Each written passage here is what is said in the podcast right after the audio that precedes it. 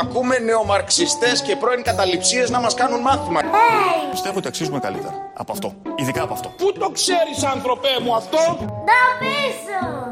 Ντροπή σου, ντροπή σου, ντροπή σου! Λες και ψέματα! Επανάσταση podcast.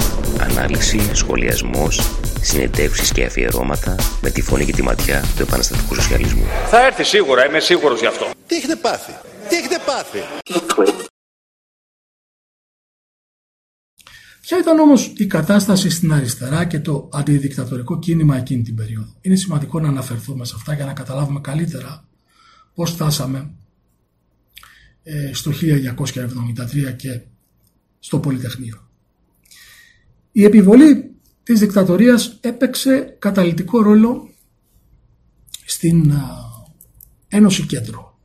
Έφερε την αποκοπή θα λέγαμε της ε, αριστεράς της Ένωσης Κέντρου από το αστικό στρατόπεδο και τη δημιουργία λίγο αργότερα τον Φεβρουάριο του 1968 από τον ηγέτη της αριστεράς της Ένωσης Κέντρου τον Ανδρέα Παπανδρέου του Πανελλήνιου Απελευθερωτικού Κινήματος του ΠΑΚ στη Σουηδία. Μετά βεβαίως από την αποτροπή της εκτέλεσης του Παπανδρέου από τη Χούντα λόγω των μεγάλων διεθνών αντιδράσεων, ιδιαίτερα με επίκεντρο την Αμερική εκείνη την περίοδο, εξαιτίας του ακαδημαϊκού παρελθόντος που είχε ο Ανδρέας Παπανδρέου στην Αμερική. Η γραμμή του ΠΑΚ, η πολιτική γραμμή του ΠΑΚ έναντι της δικτατορίας ήταν η, αν θέλουμε να την προσδιορίσουμε και ταξικά, μικροαστική θέση του ένοπλου λαϊκού αγώνα για εθνική ανεξαρτησία. Χωρίς όμως να αναγνωρίζεται κανένας ανεξάρτητος επαναστατικός ρόλος σε αυτόν τον αγώνα στην εργατική τάξη. Ο Ανδρέας Παπαδρέου μιλούσε για την ύπαρξη στην Ελλάδα ενός καθεστώτος νατοικής κατοχής που έθετε το καθήκον της εθνικής απελευθέρωσης συμπληρώνοντας όμως ότι αυτό το καθήκον δεν μπορούσε να το φέρει σε πέρας η άρχουσα τάξη ως ξενόδουλη που ήταν. Η δικτατορία βρήκε το κουκουέ σε βαθιά κρίση. Η παλιά ηγεσία του κόμματος μετά τον εμφύλιο είχε καταφύγει στην Ανατολική Ευρώπη διασπάστηκε και διασπάστηκε κάτω από την επίδραση της διεθνούς κρίσης του σταλινικού ρεύματος μετά το 20ο συνέδριο του 1956 που αποκάλυψε έστω και λειψά ορισμένα από τα εγκλήματα του Στάλιν και μετά τις αντιδραστικές, βαθύτατα αντιδραστικές στρατιωτικές επεμβάσεις που, είχα, που, είπα, που είχαμε από την ε, Σοβιετική Γραφειοκρατία με σκοπό την κατάπνιξη της Ουγγρικής πολιτικής επανάστασης το 1956 και της Τσεχοσλοβάκικης πολιτικής επανάστασης του 1968. Το τελευταίο συνέδριο του κόμματος πριν από τη δικτατορία, το 8ο συνέδριο, είχε διεξαχθεί το 1961 και είχε υιοθετήσει μια αρκετά δεξιά γραμμή, μια γραμμή συμμαχίας με τη δημοκρατική αστική τάξη και διάχυσης ουσιαστικά του κόμματος μέσα στο μέτωπο της ΕΔΑ. Το 1968 τελικά φτάσαμε στη διάσπαση. Μια διάσπαση η οποία επέτεινε την απογοήτευση στο εργατικό κίνημα και στις τάξεις γενικότερα των αριστερών αγωνιστών που καταδιώκονταν μάλιστα από τη Χούντα, μάλιστα από τη Χούντα εκείνη την περίοδο και η διάσπαση ήρθε τυπικά στην περίφημη 12η Ολομέλεια της Κεντρικής Επιτροπής στη Βουδαπέστη το Φεβρουάριο του 1968. Εκεί η κυρίαρχη ηγετική σταλινική ομάδα στο πολιτικό γραφείο υπό τον Κολυγιάννη διέγραψε τρία αντιπολιτευόμενα μέλη του πολιτικού γραφείου, τους Παρτσαλίδη, Δημητρίου και Ζωγράφου. Εκείνοι βέβαια σαν απάντηση αποπειράθηκαν και τελικά κέρδισαν την πλειοψηφία στην ηγεσία του γραφείου του εσωτερικού, του γραφείου του κόμματος του εσωτερικού που α, καθοδηγούσε εκείνο στην πραγματικότητα το κόμμα στην Ελλάδα και έτσι προέκυψε η ίδρυση του κουκουέ εσωτερικού. Δύο χωριστά κόμματα λοιπόν άρχισαν να αναπτύσσονται και να βρουν στην παρανομία. Τα κύρια χαρακτηριστικά του ορθόδοξου κουκουέ ήταν, του ορθόδοξου λεγόμενου κουκουέ, ήταν η τυφλή υποταγή στη Σοβιετική γραφειοκρατία, ενώ του ανανεωτικού λεγόμενο κουκουέ ήταν η αποδοχή κλασικών σοσιαλδημοκρατικών αντιλήψεων για έναν εθνικό δρόμο προς τον σοσιαλισμό, για την ανάγκη για μια μόνιμη και διαρκή συμμαχία με την παραγωγική τάχα αστική τάξη. Ποια ήταν αυτή η παραγωγική αστική τάξη; Στο σύνολό τους ήταν διεφθαρμένοι ε, αντιδραστικοί οι οποίοι υποστήριζαν τη Χούντα. Το Κουκουέ άρχισε σιγά σιγά να ανασυγκροτεί τις οργανώσεις του και το 1968 ίδρυσε την ΚΝΕ και το πατριωτικό αντιδικτατορικό μέτωπο, το ΠΑΜ, το Κουκουέ εσωτερικού. Αντίστοιχα, ίδρυσε την ΕΚΟΝ Ρεγασφαιρέως και η γραμμή του Κουκουέ από τη 12η Ολομέλεια ήταν η συμμαχία με την αντιδικτατορική αστική τάξη και τους προοδευτικούς ανώτερους αξιωματούχους, αξιωματικούς του στρατού οι οποίοι υποτίθεται ότι αποτελούσαν συμμάχους για την εργατική τάξη. Ποια ήταν δηλαδή αυτή η γραμμή; Ήταν το μέτωπο της ταξικής συνεργασίας με σκοπό τον εκδημοκρατισμό και όχι την επαναστατική αλλαγή όπως οφείλει να αγωνίζεται για αυτήν του αστικού καθεστώτος. Αυτή τι ήταν πολιτικά, ήταν μια ακόμα εκδοχή της παραδοσιακής πολιτικής, της ταξικής συνεργασίας η οποία εφαρμόστηκε από το διεθνή σταλινισμό με τα λεγόμενα λαϊκά μέτωπα κατά τη δεκαετία του 1930 και από τότε έγινε η μόνιμη διαρκής πολιτική πρόταση των επίσημων κομμουνιστικών κομμάτων. Το ΚΚΕ εσωτερικό από τη δική του πλευρά είχε υιοθετήσει την επιδίωξη της περίφημης εθνικής αντιδικτατορικής ενότητας. Ουσιαστικά στο πλαίσιο αυτής της πρότασης προωθούσε την αποδοχή των διαδικασιών εκδημοκρατισμού, του λεγόμενου εκδημοκρατισμού και της λεγόμενης φιλελευθεροποίησης που προωθούσε η δικτατορία, ενώ για χρόνια χαρακτήριζε το αίτημα νομιμοποίησης του ΚΚΕ ακόμα και ως μαξιμαλιστικό αίτημα. Ποια ήταν όμως αντίθετα η αναγκαία πολιτική γραμμή για το κομμουνιστικό κίνημα εκείνη την περίοδο; Θα έπρεπε να στηρίζεται στην υπομονετική προετοιμασία για την αναπόφευκτη ανάπτυξη ενός μαζικού κινήματος ενάντια στη δικτατορία στο α, άμεσο μέλλον. Με υπομονετική δουλειά μέσα στην παρανομία για την ανασυγκρότηση του εργατικού κινήματος και το μόνο είδος αντιδικτατορικής ενότητας που θα έπρεπε να, προ, να προωθείται, να προωθηθεί τότε από τους κομμουνιστές έπρεπε να είναι η ενότητα των εργατικών κομμάτων και οργανώσεων και ο καθαρός ταξικός διαχωρισμός από τους εκπροσώπους του αστικού στρατοπέδου που στο σύνολό τους ευθύνονταν για τη Χούντα ή είχαν περάσει σε μια στάση ενεργής ή παθητικής υποστήριξης της Χούντας. Το κεντρικό προγραμματικό σύνθημα θα έπρεπε να είναι ο μαζικός αγώνας για την ανατροπή της Χούντας, για την εκλογή μιας κυβέρνησης των εργατικών κομμάτων και μιας συντακτικής εθνοσυνέλευσης η οποία θα ψήφισε ένα σοσιαλιστικό σύνταγμα. Από τις μικρότερες οργανώσεις του αντιδικτατορικού αγώνα, εκτός από τις γνωστές κεντρώες δημοκρατικές οργανώσεις όπως η Δημοκρατική Άμυνα ή η οργάνωση του Αλέκου του Παλαγούλη που το 1968 αποπειράθηκε να δολοφονήσει τον Παπαδόπουλο ηρωικά. Υπήρχαν επίσης κάποιες μαοικές οργανώσεις, οργανώσεις με γκεβαρικές αναφορές όπως ήταν το κίνημα 29 Μάη, η 28 20 ε, συγγνώμη, Οκτώβρη, η ΛΕΑ, η Λαϊκή Επαναστατική Αντίσταση. Ιδιαίτερη αναφορά όμως θα πρέπει να κάνουμε στην αντιδικτατορική δράση των τροτσκιστών αγωνιστών, των μελών και στελεχών του Κουδουκουέ, του Κομμουνιστικού Διεθνιστικού Κόμματος Ελλάδος. Τα μέλη του εξέδιδαν παράνομα έντυπα και πρωτοστάτησαν στη δημιουργία της πρώτης αντιδικτατορικής οργάνωσης στην Ελλάδα, των Δημοκρατικών Επιτροπών Αντίστασης. Πολλά από τα μέλη της οργάνωσης για αυτήν ακριβώς τη δράση τους εξορίστηκαν, εξορίστηκαν φυλακίστηκαν, βασανίστηκαν από τη Χούντα. Είχαμε όμως γεγονότα μαζικής αντίστασης που προηγήθηκαν τις εξέγερες του Πολυτεχνείου. Σαφώς και είχαμε. Δεν έχει πέσει πολύ φως σε αυτά. Είχαμε αρκετά γεγονότα τέτοια και αποτελούσαν μικρούς προάγγελους της ίδιας της εξέγερσης του Νοέμβρη του 1973. Τα γεγονότα αυτά έδειξαν ότι παρά την αποθάρρυνση, την έλλειψη ηγεσίας και την τρομοκρατία, οι εργαζόμενοι και οι νέοι συσσόρευαν εκρηκτική επαναστατική διάθεση. Έδειχναν ότι υπήρχε χώρος για, για μαζική αντίσταση στη Χούντα αντί για τον αυτοπεριορισμό σε συμβολικές τοποθετήσεις βομβών. Ας δούμε ορισμένα ενδεικτικά παραδείγματα, ορισμένα μαζικά γεγονότα ενδεικτικά. Την ίδια την ημέρα του πραξικοπήματος, 21η Απριλίου δηλαδή του 1967, είχαμε μαζικές διαδηλώσεις στα Γιάννα και στο Ηράκλειο της Κρήτης, με συγκρούσεις μάλιστα νεολαίων με αστυνομικούς.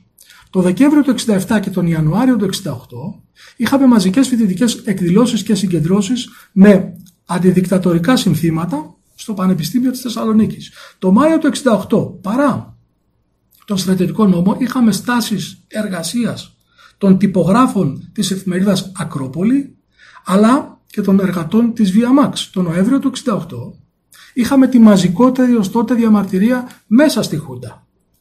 Είχαμε τη μετατροπή της κηδείας του Γιώργιου Παπαδρέου σε ένα συλλαλητήριο χιλιάδων λαό απέναντι στη δικτατορία, ενάντια στη δικτατορία.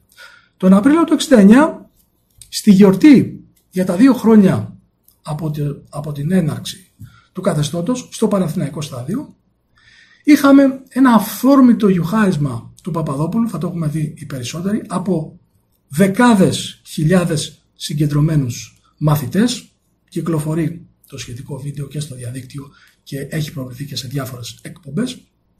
Το 1970 είχαμε στάσεις εργασίας ενάντια σε απολύσεις σε διάφορα εργοστάσια, αυθόρμητες νεολαίστικες συγκεντρώσεις ενάντια στην απαγόρευση κινηματογραφικών, κινηματογραφικών ταινιών όπως η ταινία Woodstock.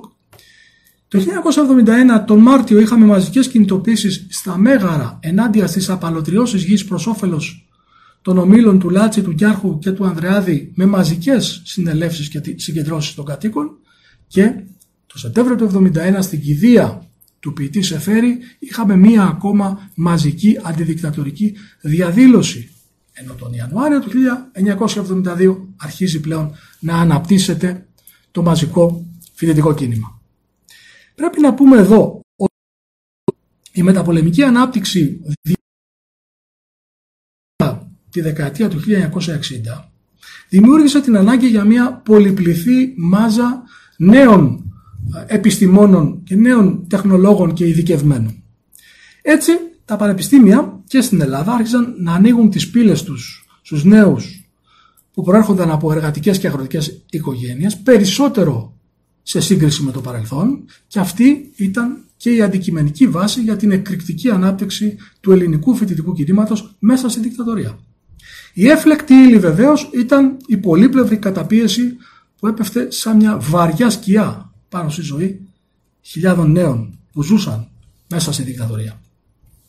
Οι φοιτητές όμως δεν εξέφραζαν μόνο τον εαυτό τους. Με την ανάπτυξη του φοιτητικού κινήματος εκφραζόταν και η δυσφορία από την τρομοκρατία στους χώρους δουλειάς και από τη διαρκή επιδείνωση επίσης του βιωτικού επίπεδου που βίωναν οι εργατικές και οι λαϊκές γενικότερα οικογένειες στην περίοδο της δικτατορίας.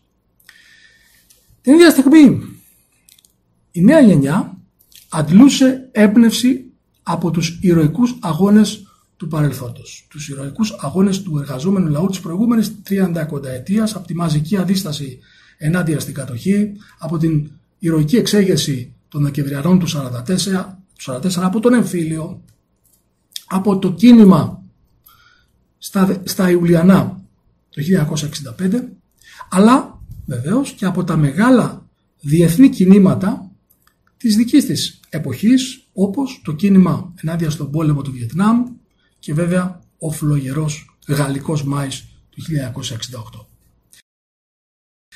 Οι πρώτες μορφές ανεξάρτητης δράσης του φοιτητικού κινήματος εμφανίστηκαν το 1972 μέσα από τη συγκρότηση των φοιτητικών επιτροπών αγώνα, των ΦΕΑ. Ήταν το αντίβαρο στα διορισμένα από τη Χούντα διοικητικά συμβούλια των φοιτητικών συλλόγων, η Χούντα για να προλάβει το φοιτητικό κίνημα, να μπορέσει να το φρενάρει, αποφάσισε τον Νοέμβριο του 1972 τη διενέργεια εκλογών για φοιτητικούς συλλόγους. Ο σκοπός ήταν να νοθεύσει τις εκλογές αυτές, τις λεγόμενες εκλογές, να μπορέσει να ελέγξει το αποτέλεσμα και έτσι να τυθασεύσει τους φοιτητές. Ήταν τόσο σκανδαλώδης όμως η νοθεία που αντί να, αντί να αμβληνθεί η φοιτητική δυσαρέσκεια αυξήθηκε κατακόρυφα. Για να την καταστήλει η Χούντα στις 26 Γενάρη του 1973 ανακοίνωσε το λεγόμενο νέο καταστατικό χάρτη για την ανώτατη παιδεία που προέβλεπε κατάργηση κάθε μορφής φοιτητικού συνδικαλισμού. Οι φοιτητές αρχίζουν να κινητοποιούνται με αποχές. Η Χούντα απαντά με ανάκληση των αναβολών στράτευσης σε όσους συμμετείχαν σε αυτές τις αποχές. Οι φοιτητές απαντούν με συγκέντρωση στο Πολυτεχνείο και στις 14 Φεβρουαρίου του 1973 η αστυνομία εισβάλλει για πρώτη φορά στο Πολυτεχνείο κάνοντας συλλήψεις για να διαλύσει τη φοιτητική συγκέντρωση. Αυτά τα γεγονότα ήταν που πυροδότησαν ουσιαστικά την πρώτη κατάληψη της νομικής σχολής. Στις 21 Φλεβάρι του 1973 πραγματοποιήθηκαν στο κτίριο της νομικής φοιτητικές συνελεύσεις με τη συμμετοχή 4.000 φοιτητών οι οποίοι φώναζαν καθαρά πια πολιτικά συνθήματα, όχι εκπαιδευτικά συνθήματα. Τα συνθήματα ήταν δεν θα περάσει ο φασισμός, κάτω η Χούντα, γύρω από την νομική άρχισαν να συγκεντρώνονται εκατοντάδες πολίτες για συμπαράσταση, παρά τη βία της αστυνομίας, την πυκνή παρουσία της αστυνομίας και τη βία της αστυνομίας. Η κατάληψη έληξε τελικά το απόγευμα της 22ης Φλεβάρη όταν οι φοιτητές επέλεξαν να αποχωρήσουν συντεταγμένα από το κτίριο της σχολής. Αυτή η κατάληψη όμως ήταν ορόσημο. Γιατί πλέον ο φοιτητικός αγώνας φαινόταν ότι λαμβάνει ξεκάθαρα πολιτικά χαρακτηριστικά. Στις 20 του Μαρτίου οι φοιτητές προχώρησαν και σε δεύτερη κατάληψη της νομικής. Φοβούμενη την επανάληψη της μεγάλης απήχησης της πρώτης κατάληψης, η Χούντα επενέβη με την αστυνομία, τραυμάτισε και συνέλαβε ε, δεκάδες φοιτητές, όμως το κίνημα είχε ήδη μπει στην τελική ευθεία θα λέγαμε για την εξέγερση του Νοέμβρη του 1973. Είναι η στιγμή που η Χούντα αρχίζει πλέον να περνάει σε θέση άμυνας. Είναι η στιγμή που το καθεστώς κορυφώνει την απόπειρα εφαρμογής του ελεγχόμενου εκδημοκρατισμού, του λεγόμενου, για να προλάβει μία ανατροπή από το λαό. Έτσι, παρέχεται γενική αμνηστία στους πολιτικούς κρατούμενους, δίδεται χάρη στον Αλέξανδρο Παναγούλη, πάβει η ισχύς του στρατιωτικού νόμου, Ταυτόχρονα βεβαίως παραγράφονται και τα αδικήματα που διέπραξαν τα λεγόμενα ανακριτικά όργανα, δηλαδή οι βασαριστές, αλλά οι εργαζόμενοι και η νεολαία από ένστικτο εκλαμβάνουν αυτόν τον ελεγχόμενο λεγόμενο εκδημοκρατισμό σαν αδυναμία της Χούντας και έτσι αρχίζουν να δυναμώνουν την πάλη τους.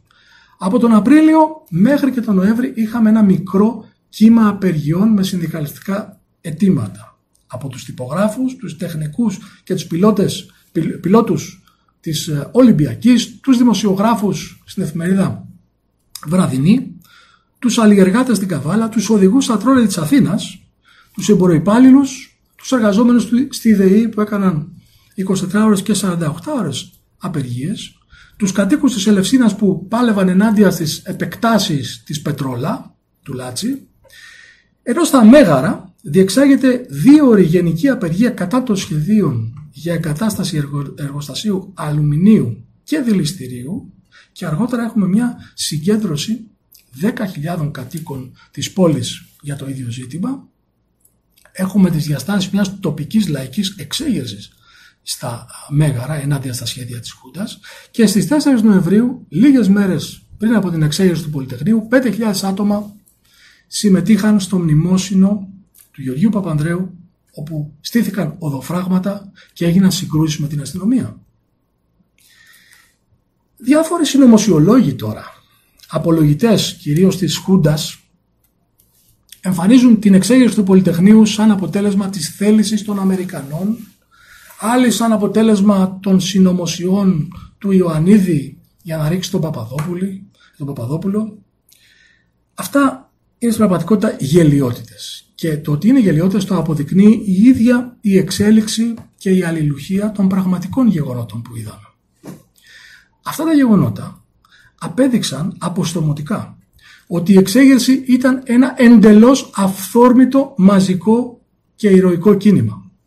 Στο κίνημα αυτό έλαβαν συγκεκριμένα ενεργά μέρος πλατιά στρώματα της φοιτητικής νεολαίας, ένα πολύ σημαντικό μέρος της μαθητικής νεολαίας και μαχητικά πρωτοπόρα τμήματα της εργατικής τάξης και των φτωχότερων λαϊκών στρωμάτων.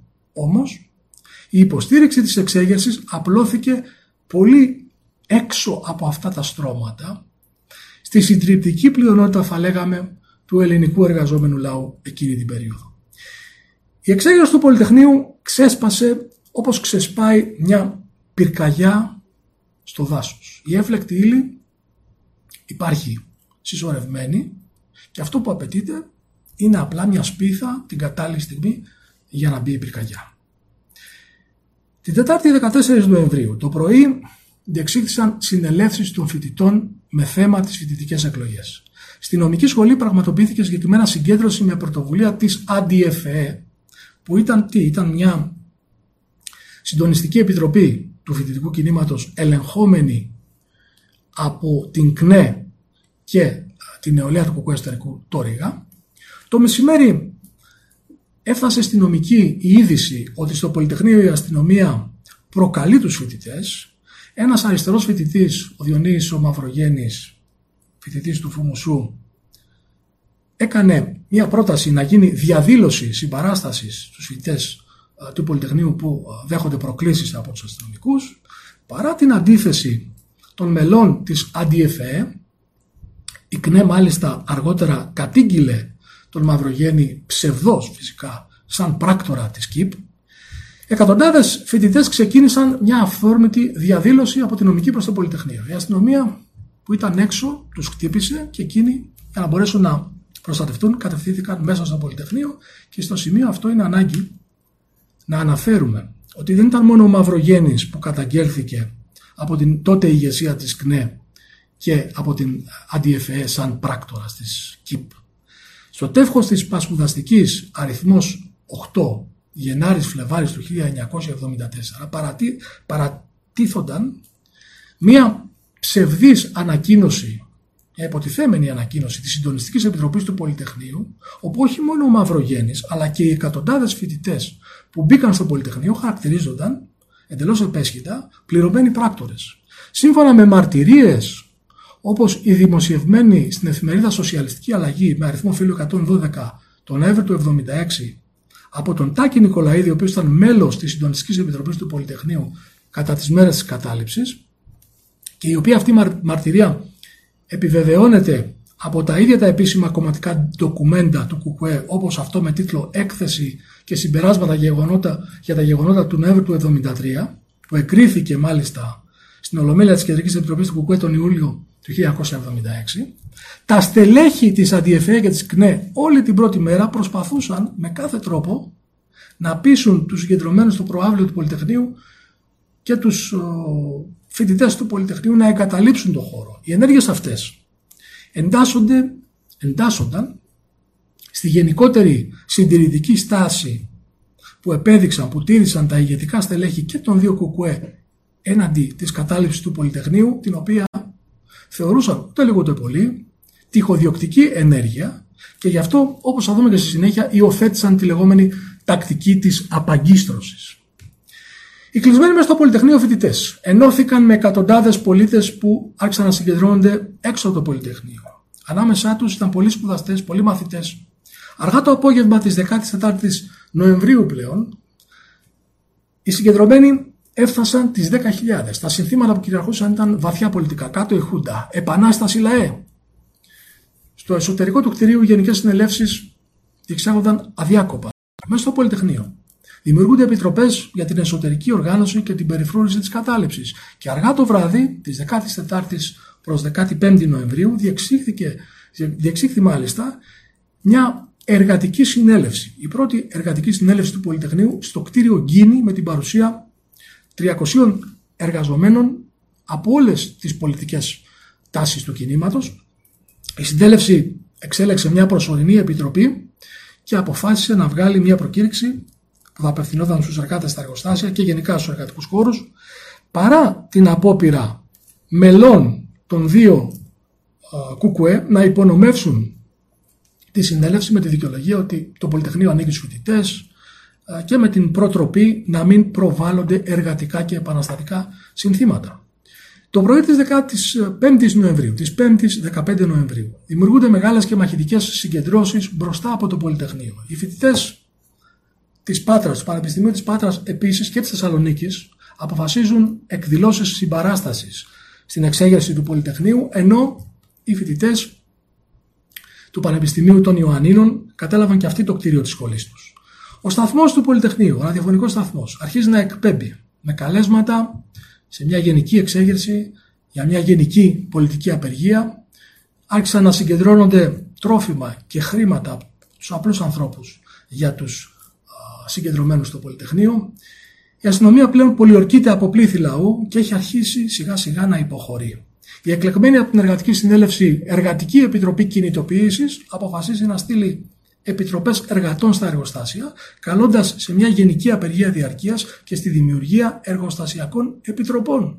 Όμως η Επιτροπή δεν μπορεί να κινητοποιήσει συντονισμένα και μαζικά τους εργαζόμενους, καθώς δεν διαθέτει τις απαιτούμενες ρίζες μέσα στην εργατική τάξη.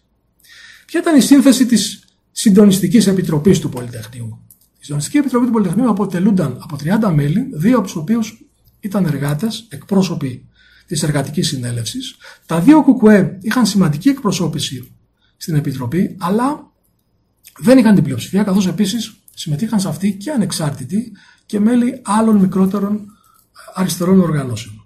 Το βράδυ της 5ης 15 Νοεμβρίου, στο πλαίσιο της συντηρητικής στάσης που προαναφέραμε, εξελίσσεται δυστυχώς μια απόπειρα προώθησης του α, σταματήματος της κατάληψης από ηγετικά στελέχη της ΚΝΕ, τον Αλαβάνο και του ΠΑΚ, τον Τζούρα, τον Λαλιώτη και άλλους. Την περιγράφει με λεπτομέρεια στο βιβλίο του χωρίς να, δια, να έχει διαψευθεί ο Σταύρος Λιγερός εκδόθηκε το βιβλίο αυτό το 1977 με τίτλο «Φοιτητικό κίνημα και ταξική πάλι στην Ελλάδα».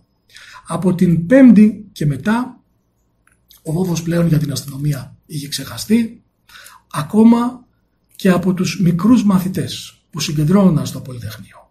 Την επόμενη μέρα, Παρασκευή 16 Νοεμβρίου, το κίνημα πια πήρε διαστάσεις μιας μαζικής λαϊκής εξέγερσης στην Αθήνα με τη συμμετοχή νέων εργατών, μαθητών αλλά και αγροτών από τα μέγαρα που πάλευαν ενάντια στις απαλωτριώσεις όπως είπαμε που επιχειρούσε ε, στη γη τους η Χούντα για λογαριασμό των εκπροσώπων του Μεγάλου Κεφαλαίου. Ως αποκορύφωμα το απόγευμα της 16ης Νοεμβρίου 300.000 λαού διαδήλωσαν μαχητικά σε όλη την έκταση της Αθήνας γύρω από το Πολυτεχνείο. Οι ελεύθεροι σκοπευτές αρχίζουν να πυροβολούν από νωρίς. Μετά τις 7 έχουμε τους πρώτους τραυματίες από πειρά ελεύθερων σκοπευτών οι οποίοι μεταφέρονται κάποιοι από αυτούς στο Πολυτεχνείο. Στη συνεδρίαση της Συντονιστικής Επιτροπής τίθεται το ζήτημα της αποχώρησης. Αλλά αυτό απορρίπτεται. Απορρίπτονται ακόμα προτάσεις μελών των δύο κουκουέ για συγκρότηση κυβέρνησης εθνικής ενότητας. Οι διαδηλωτές συνέχισαν να στείλουν οδοφράγματα κοντά στο Πολυτεχνείο. Επιτέθηκαν στην Ομαρχία Αττικής, την κατέλαβαν, πολιορκούσαν τα Υπουργεία Παιδείας, Γεωργίας, Δικαιοσύνης, Κοινωνικών Υπηρεσιών και Δημοσίων Έργων.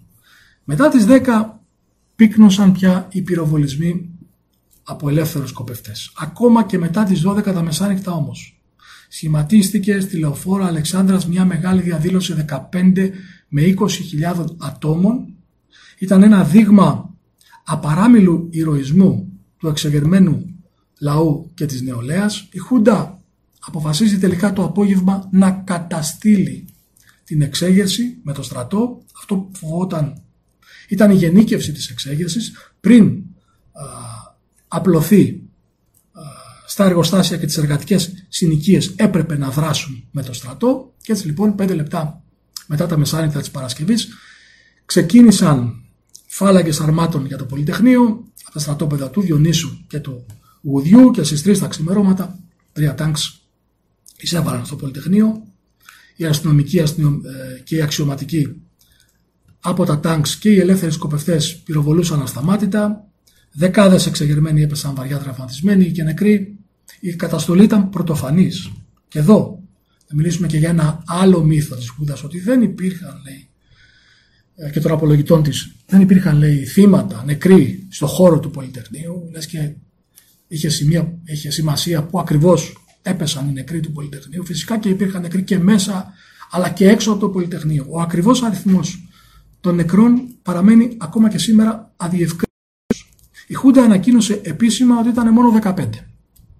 Όμως, στην πραγματικότητα οι νεκροί της εξέγερσης ήταν εκατοντάδες και έπεσαν όχι μόνο τη νύχτα της εφόρμησης των τάγκς, αλλά και τις επόμενες, τις αμέσως επόμενες μέρες όταν επιβλήθηκε στρατιωτικός νόμος και στους δρόμους ο στρατός και η αστυνομία πυροβολούσαν αδιάκριτα για μαζικό εκφοβισμό, η έρευνα που πραγματοποιήθηκε το 2003 από το Εθνικό Ίδρυμα Ερευνών έκανε λόγο για την ύπαρξη 24 επωνύμων νεκρών και 16 νεκρών αγνώστων στοιχείων, αναφέρθηκε ότι υπήρχαν συνολικά 2.000 συλλήψεις, 128 απόπειρες ανθρωποκτονίας, 1.103 τραυματισμοί πολιτών και 61 μόνο τραυματισμοί αστυνομικών. Οι αστυνομικοί χρησιμοποίησαν συνολικά, σύμφωνα με την έκθεση αυτή, την έρευνα αυτή, 24.000 φυσίγγια. Η φρουρά του Υπουργείου Δημόσιας Τάξης μόνο 2.192 φυσίγγια και οι στρατιώτες 300.000 φυσίγγια συνολικά. Με ένα τόσο μεγάλο αριθμό σφαιρών να έχουν ρηχθεί. Ο επίσημος αριθμός των θυμάτων των νεκρών μοιάζει πραγματικά πάρα πολύ μικρός.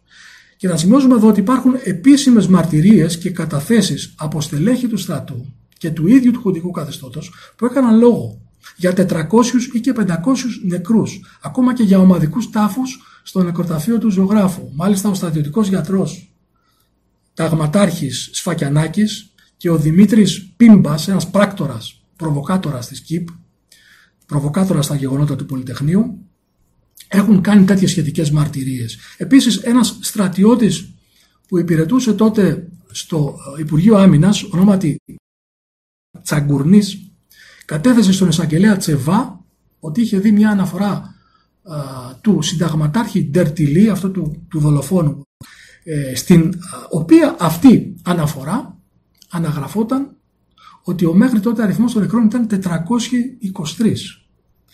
Η ιστορική αλήθεια λοιπόν είναι ότι παρά τα όσα υποστήριξε η Χούντα και ακόμα και σήμερα υποστηρίζουν οι απολογητές της, η εξέγερση του Πολυτεχνείου πνίγηκε στην κυριολεξία στο αίμα. Τι ακολούθησε μετά το Πολυτεχνείο; Η εξέγερση του Πολυτεχνείου δεν οδήγησε άμεσα στην πτώση της δικτατορίας. Ο στρατιωτικός νόμος επιβλήθηκε ξανά την επομένη της καταστολής της εξέγερσης και μια εβδομάδα μετά, στις 25 Νοεμβρίου, η χουντική κλίκα του Ιωαννίδη, του Δημήτρη Ιωαννίδη, ανέτρεψε την κλίκα του Παπαδόπουλου επιβάλλοντας ένα ακόμα σκληρότερο και πιο αυταρχικό καθεστώς. Οι τόποι εξορίας ξανά άνοιξαν, η αμνηστία που είχε δοθεί σε χιλιάδες αγωνιστές καταργήθηκε και όλα αυτά όμως στην πραγματικότητα αποδείχθηκαν ενδείξεις αδυναμίας και όχι ισχύως του καθεστώτος. Το Πολυτεχνείου είχε τεινάξει στον αέρα την απόπειρα του καθεστώτος να μασκαρευτεί με ένα δημοκρατικό προσωπείο. Το ανάγκασε να δείξει ξανά το αληθινό αποκοστικό του πρόσωπο. Η εξέγερση ήταν ο αποφασιστικός παράγοντας επιτάχυνσης της πτώσης της Χούντας. Θα μπορούσαμε να την παρομοιάσουμε με μια μεγάλη σεισμική δόνηση η οποία δημιουργεί ένα μεγάλο ρήγμα στα θεμέλια. Δημιούργησε ένα μεγάλο ρήγμα στα θεμέλια του οικοδομήματος, του καθεστώτος και με αυτή την έννοια η εξέγερση του Νοέμβρη του Πολυτεχνείου, η εξέγερση του Νοέμβρη του 1973 αποδείχθηκε στην πορεία αναμφίβολα μια νικηφόρα εξέγερση. Οι πολιτικές επιπτώσεις τη εξέγερσης του Πολυτεχνείου ήταν καταλητικέ. Έβαλε την ελληνική κοινωνία η εξέγερση σε μια παρατεταμένη προεπαναστατική περίοδο, καθόρισε την κοινωνική συνείδηση και το συσχετισμό ανάμεσα στις τάξεις, τουλάχιστον για μια δεκαετία θα λέγαμε, μια ολόκληρη γενιά ριζοσπαστικοποιήθηκε, στράφηκε ορμητικά προς τα αριστερά σαν αποτέλεσμα της επίδρασης των γεγονότων του Πολυτεχνείου και βεβαίως η ελληνική άρχουσα τάξη και ο προστάτης της, ο Αμερικάνικος υπεριαλισμός, μπήκαν σε θέση άμυνας. Θα μπορούσε όμως η εξέγερση του Πολυτεχνείου να έχει οδηγήσει σε μια άμεση επαναστατική ανατροπή της δικτατορίας. ή στην εγκαθίδρυση της εξουσίας της εργατικής τάξης και στην έναρξη του σοσιαλιστικού μετασχηματισμού της κοινωνίας στην Ελλάδα. Οι αντικειμενικές προϋποθέσεις για μια νικηφόρα προλεταριακή σοσιαλιστική επανάσταση όπως τις περιέγραψαν οι κλασικοί του μαρξισμού και πιο συγκεκριμένα ο Λένιν υπήρχαν. Η φοιτητική και εργατική νεολαία έδειχνε πνεύμα αυτοθυσίας στον αγώνα και έδειχνε ικανότητα να κερδίσει την υποστήριξη των πλατιών εργατικών μαζών. Οι απλοί μικροαστοί με κάθε τρόπο εξέφραζαν τη συμπάθειά τους στο κίνημα. Η άρχουσα τάξη και η ίδια η Χούντα ήταν συγχυσμένη και διασπασμένη με αλληλοσυγκρόμενες μερίδες σκληρών και μετριοπαθών. Η μόνη αναγκαία αλλά και πιο καθοριστική από όλες τις άλλες προϋπόθεση που έλειπε για μια νικηφόρα επανάσταση ήταν η ύπαρξη μιας επαναστατικής σοσιαλιστικής ηγεσίας, η οποία θα είναι βαθιά ριζωμένη μέσα στους εργαζόμενους και την νεολαία και θα μπορούσε να συμβάλλει καθοριστικά στην εξάπλωση του κινήματος όλη τη χώρα με μια γενική πολιτική απεργία η οποία αναπόφευκτα θα μπορούσε να επιδράσει αποφασιστικά στις γραμμές του στρατού θα ήταν δυνατό να διασπάσει το στρατό και να οδηγήσει στην επαναστατική ανατροπή της Χούντας. Έτσι θα δημιουργούνταν οι ιδανικοί όροι για την άνοδο στην εξουσία μιας εργατικής, μιας σοσιαλιστικής κυβέρνησης την ώρα που τα παλιά αστικά κόμματα και οι αστεί πολιτικοί θα παρατηρούσαν αμήχανα την κινητοποίηση των μαζών χωρίς να έχουν καμία δυνατότητα να λάβουν ουσιαστικές πολιτικές πρωτοβουλίες. Δυστυχώς όμως η εργατική τάξη και η νεολαία δεν διέθεταν τότε ένα τέτοιο επαναστατικό κόμμα βαθιά ριζωμένο μέσα στις μάσες. Τα δύο τότε κουκουέ αποδιοργανωμένα από τις ιστορικές πολιτικές προδοσίες του σταλινισμού, τις οποίες μάλιστα το σημερινό κουκουέ και σωστά, αν και μερικώς έχει καταγγείλει ανοιχτά, συνέχιζαν να βαδίζουν στον ίδιο αδιέξοδο δρόμο που είχε οδηγήσει σε αυτές τις προδοσίες. Στον αδιέξοδο δρόμο της χρεοκοπημένης θεωρίας των σταδίων, της επιδίωξης δηλαδή της συμμαχίας με μια ανύπαρκτη δημοκρατική πατριωτική αστική τάξη. Γι' αυτό όχι μόνο ε, στάθηκαν, θα λέγαμε, ανίκανα να παίξουν τον πολιτικό, τον επαναστατικό τους ρόλο, αλλά προσπάθησαν να εμποδίσουν, όπως είδαμε, το αρχικό αυθόρμητο ξεδίπλωμα της εξέγερσης. Η τακτική τους αυτή ήταν τακτική αναμονής της πτώσης της Χούντας σαν ένα όριμο φρούτο. Ήταν η τακτική της προσδοκίας για την αναγέννηση της αστικής δημοκρατίας που θα άνοιγε τάχα το δρόμο για κυβερνήσεις ταξικής συνεργασίας στα πρότυπα των λαϊκών μετόπων. Η ηγεσία του Κουκουέ τρία χρόνια μετά την εξέγερση του Πολυτεχνείου μάλιστα, στο κείμενό της με τίτλο «Έκθεση και συμπεράσματα γεγονότα του Νοέμβρη, για τα γεγονότα του Νοέμβρη του 1973» που είναι διαθέσιμο στο κουκουέ.gr σήμερα, ανέφερε χαρακτηριστικά. Η κατάληψη του Πολυτεχνείου δεν έγινε άμεσα γνωστή στην καθοδήγηση του κόμματος και της ΚΝΕ. Η σκέψη τους ήταν κυρίως να πάρουν μέτρα για την άμεση απαγκίστρωση των φοιτητών από το Πολυτεχνείο. Ομολογείται λοιπόν αυτή η τακτική από επίσημα κομματικά κείμενα εκείνης τη περίοδου. Ο σεισμός της εξέγερσης του Πολυτεχνείου ρηγμάτωσε τα θεμέλια της Χούντας έτσι ώστε να έρθει ένας ακόμα σεισμός λίγους μήνες μετά, τα γεγονότα δηλαδή της Κύπρου, τον Ιούλιο του 1974, για να γκρεμιστεί πια το ετοιμόρροπο οικοδόμημα της Χούντας. Επανάσταση podcast. Ανάλυση, σχολιασμός, συνεντεύξεις και αφιερώματα με τη φωνή και τη ματιά του επαναστατικού σοσιαλισμού. Θα έρθει σίγουρα, είμαι σίγουρος γι' αυτό.